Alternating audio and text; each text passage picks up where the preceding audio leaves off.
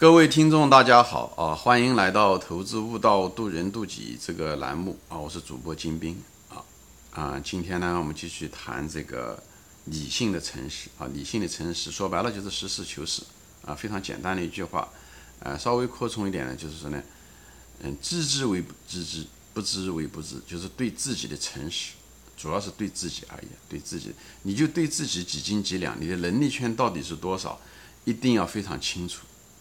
其实，你能力圈浅没有关系，但你千万不要认为你比你实际中的要深，这就是你不知道的东西，最后害了你。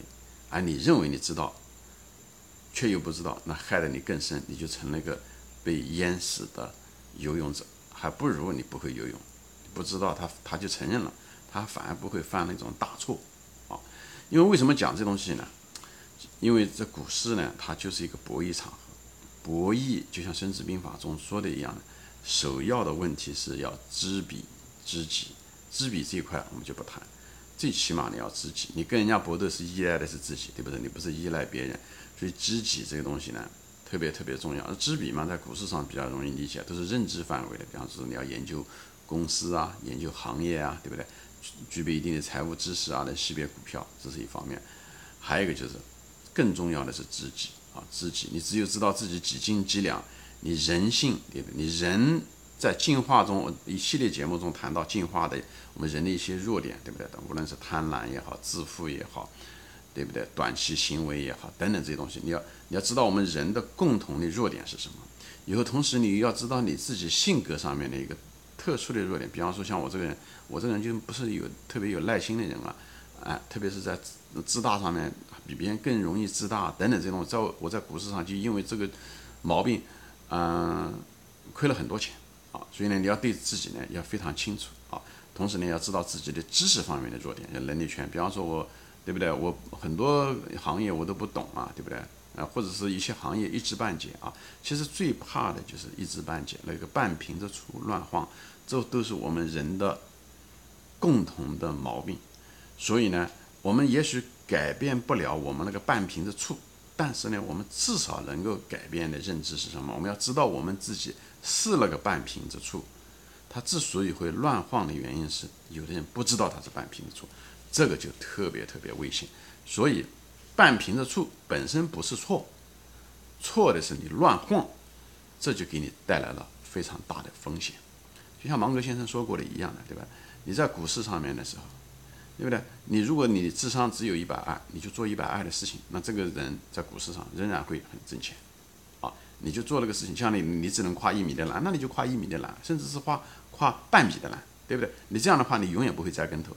怕的就是那种智商有一百七，他却想做二百一的事情的人，哎，表面上看上去他更聪明，反而聪明反反被聪明误，因为他选了一个超过他能力范围的一个高难度的动作。最后虽然他能力比别人强，最后死的比别人都惨。股市上充满了这样的人，很多人名牌大学毕业的，啊，认为自己很聪明。很多人甚至是做过生意的人，他觉得这股市没有那么难啊。最后的结果呢，在股市上面的时候是亏的钱越多。你越自负，你亏的越多，你亏的越快，啊，就是所以呢，在这一点上面呢，为什么会这样子？对吧？照讲你聪明，你应该挣的钱更多啊。那为什么导致呢？你比那些无知的人亏的更多呢？对不对？能力、智商比你贵的，还不是因为你这个人性中的自大，也就是你理性上面对自己不诚实。你明明是一百七，你就做一百七的事情，或者甚至做一百五的事情。你如果能跳三米，你尽量跳个两米啊，两米半，不要超过三米。跳三米的时候，你容易把腿摔断，好吧？所以这个就是，所以股市中的时候，并不是说你要难度有多大，你最主要的是做的事情呢，要在你的能力范围内，在你的能力之下，小心驶得万年船。因为股市这个东西，它不是一次一一锤子买卖，它是对不对？特别是投资的时候，你要得长期才能挣钱啊。所以它要求你呢，一定要保持稳定，就是你做对了，不一定会让你挣钱。但你做错了，它一定会让你亏钱。而滚雪坛，你不希望你滚的雪坛滚得不错的时候，突然之间雪坛突然变成了一半了，就是因为你栽了个跟头啊，把雪坛丢掉一半或者丢的没了，那是最惨的。所以你十次成功了，你第十一次没有成功，都有可能要了你的命。所以这两个东西是不对称的。虽然，所以为什么叫滚雪坛的时候，你就要在你的能力范围之内滚，不要超出你的疆界，滚到别人的赛道上去了啊！别人的赛道，也许别人那个雪潭它可以做滚起来，能够可以赚钱，哎，你跑上去的时候，你的雪潭可能就崩了，就是因为你自己对自己不诚实，你认为你可以跑到了上面去滚，那赛道就不是你的赛道啊！所以在这个地方就是给大家就是。大概说一下，所以就回到这个《孙子兵法》是一样的，就是所以知己是特别重要。所以知己，我前面讲的这个理性的诚实这个标题，就是知己的一个很重要的一个部分，就是需要的这个素质。你只有对自己的绝对的诚实，自己的几斤几两绝对的诚实，你才能做到知己，你才能去一个该去的地方，你能够生存的地方，而不是去一个。你其实是对你来讲有很大危险，你却不认为有危危险的地方，就成为了那个愚蠢的淹死的那个游泳者、会水的人一样的。那为什么会出现这种情况啊？这个所以呢，这是股股市中博弈的这种特征，就要求我们要知彼知己，而知己呢，又要求我们呢，要对自己呢，要要非常理性的认识。那么这个理性的诚实呢，就解这个素质的，就解决了这个问题。这个东西是个必要条件。你如果没有理性的诚实，你就无法做到自己。你无法知道自己，你是很难在这个股市的博弈市场上赢的啊。知己不代表你会一定会赢，因为但是至少不败，所以这叫做立于不败之地。所以不败在于己，可胜在于敌。就是你要赢了敌人的时候呢，你要是靠机会、靠运气、靠市场先生给你啊这个东西。所以呢，但是。首要的问题，在博弈市场上生，首先生存下来、活下来是第一。我专门做了很多节目中谈到，所以呢，活下来的一个基础就是你要知道自己几斤几两，你不要去你不该去的地方，好吧？就是说白了就是这个意思。所以呢，怎么样的克服呢？实际上就是你说白了，你就不能一厢情愿！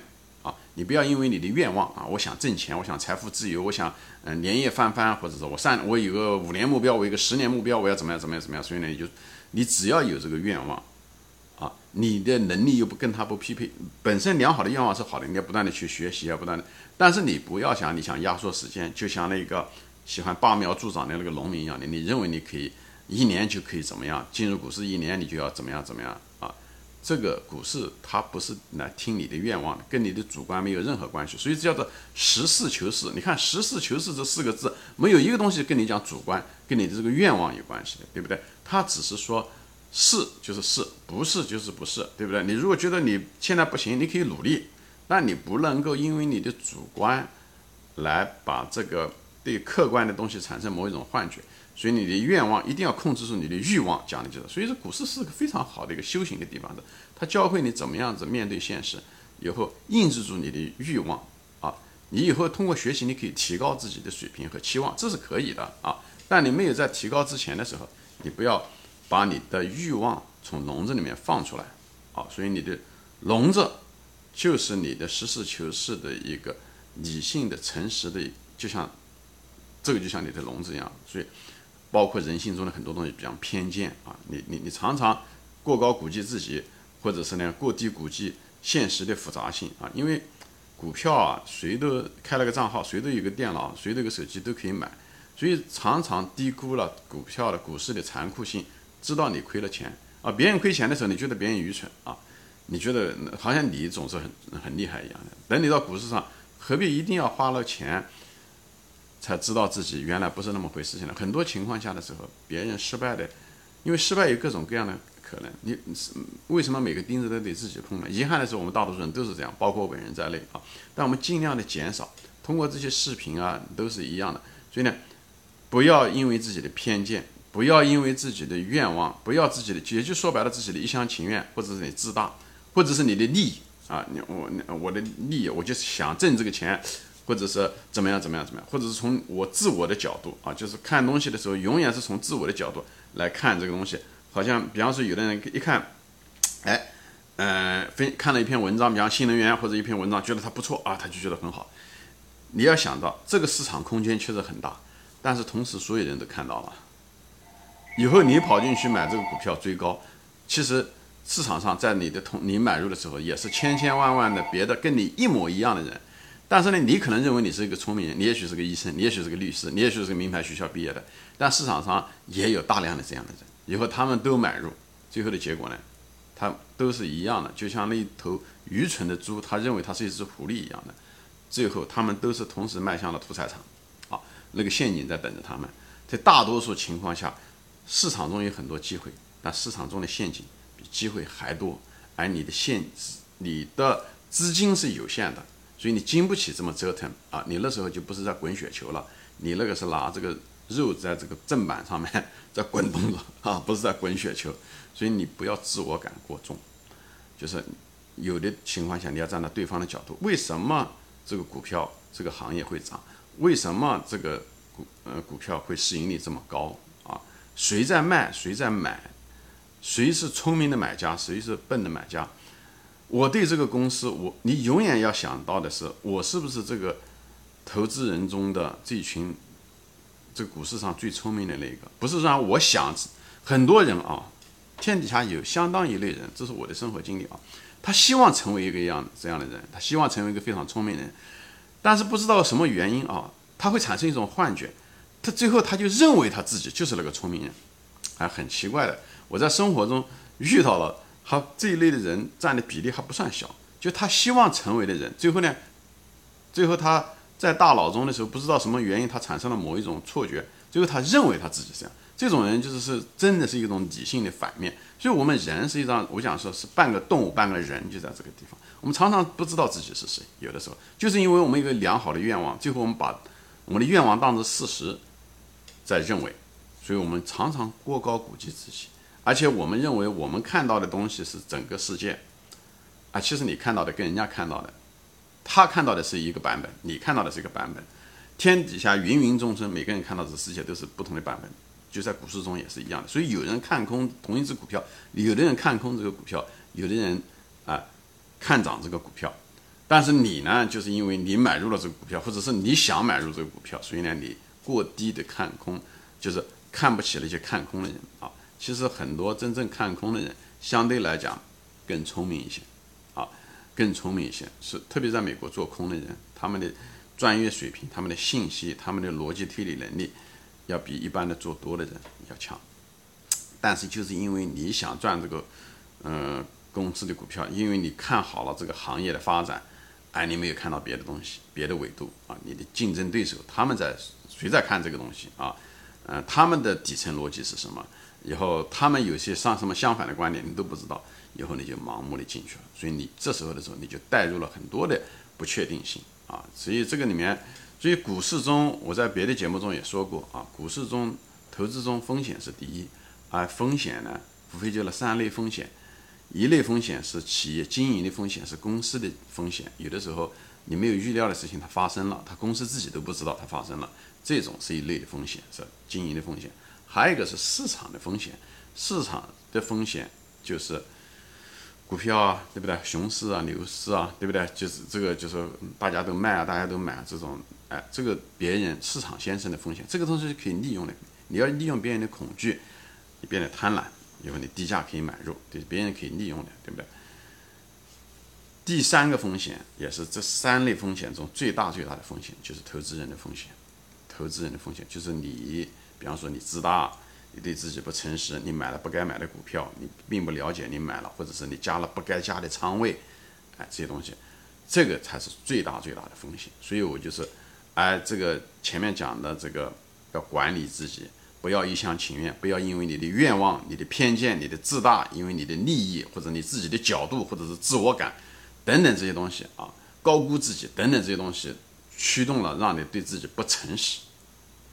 最后会让你失败，而你这个失败就带来了投资中最大的风险，就是投资人的风险。这个风险要远远要比企业经营的风险要大得多。因为企业的经营的风险，你觉得特别没有把握的时候，你可以用安全边际啊，比方说股价跌了，对不对？你估值估的，比方说它值个呃十个亿，对不对？那么现在的价格呢是，对吧？是五个亿，对不对？你你你你你就是你你你就是想了，也许没有十个亿，至少有八个亿。对不对？对吧？我也许没有了解清楚，那都可以。就你可以用安全边际可以消化掉你这个无知，就是不是就是经企业经营的这种不确定性。但是安全边际是无法代替你自己的无知的，因为这个你对自己的无知的这个弹性这个空间啊太大，无法用安全边际来来那个。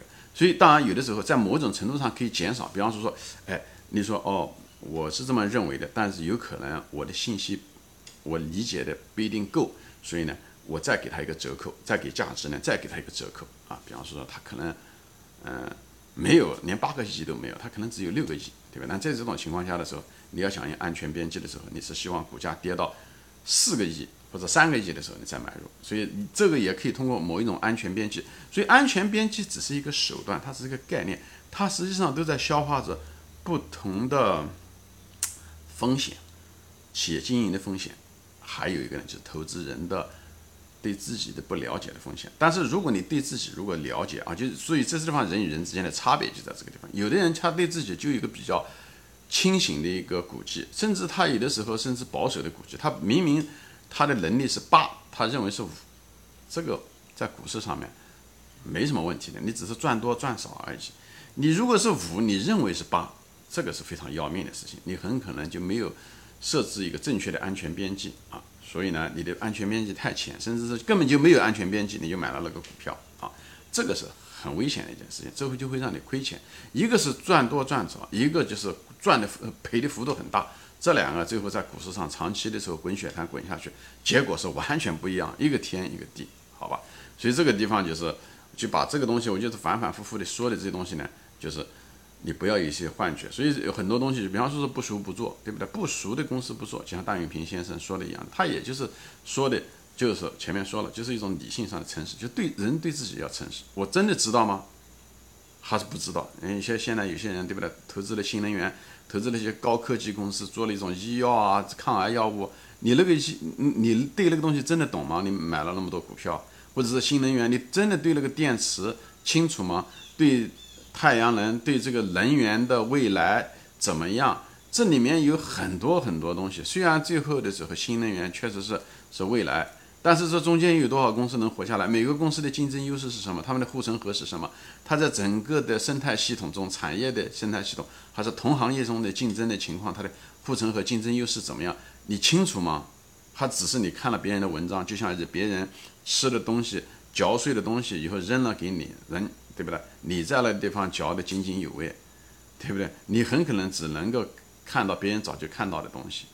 啊而且股价都上去了啊，人家就是已经嚼的那个渣子扔给你了，你就追高，就是这种，就是其实已经没有任何营养了，但是呢，你却用个非常高的价钱买了别人嚼过的渣子，就是就其实就是这么一回事情啊。你用个很高的一个成本玉的价钱，你可能买了一个是玉非玉这个东西，你运气好也许是个玉，那你其实也就是赚不到钱啊，你也许没有赔钱，最怕的是你拿玉的价钱买了一块石头回来了。啊因为这时候的时候是鱼目混珠，你没有这个能力，你不具备这个识别玉和石头的能力是非常非常危险。所以你要知道自己，我是不是那个能够识玉的人？不是的，没有金刚钻就别揽瓷器活，这也是这个理性的诚实的另外一种说法，好吧？行，今天我暂时聊到这里啊，谢谢大家收看，我们下次再见，欢迎转发。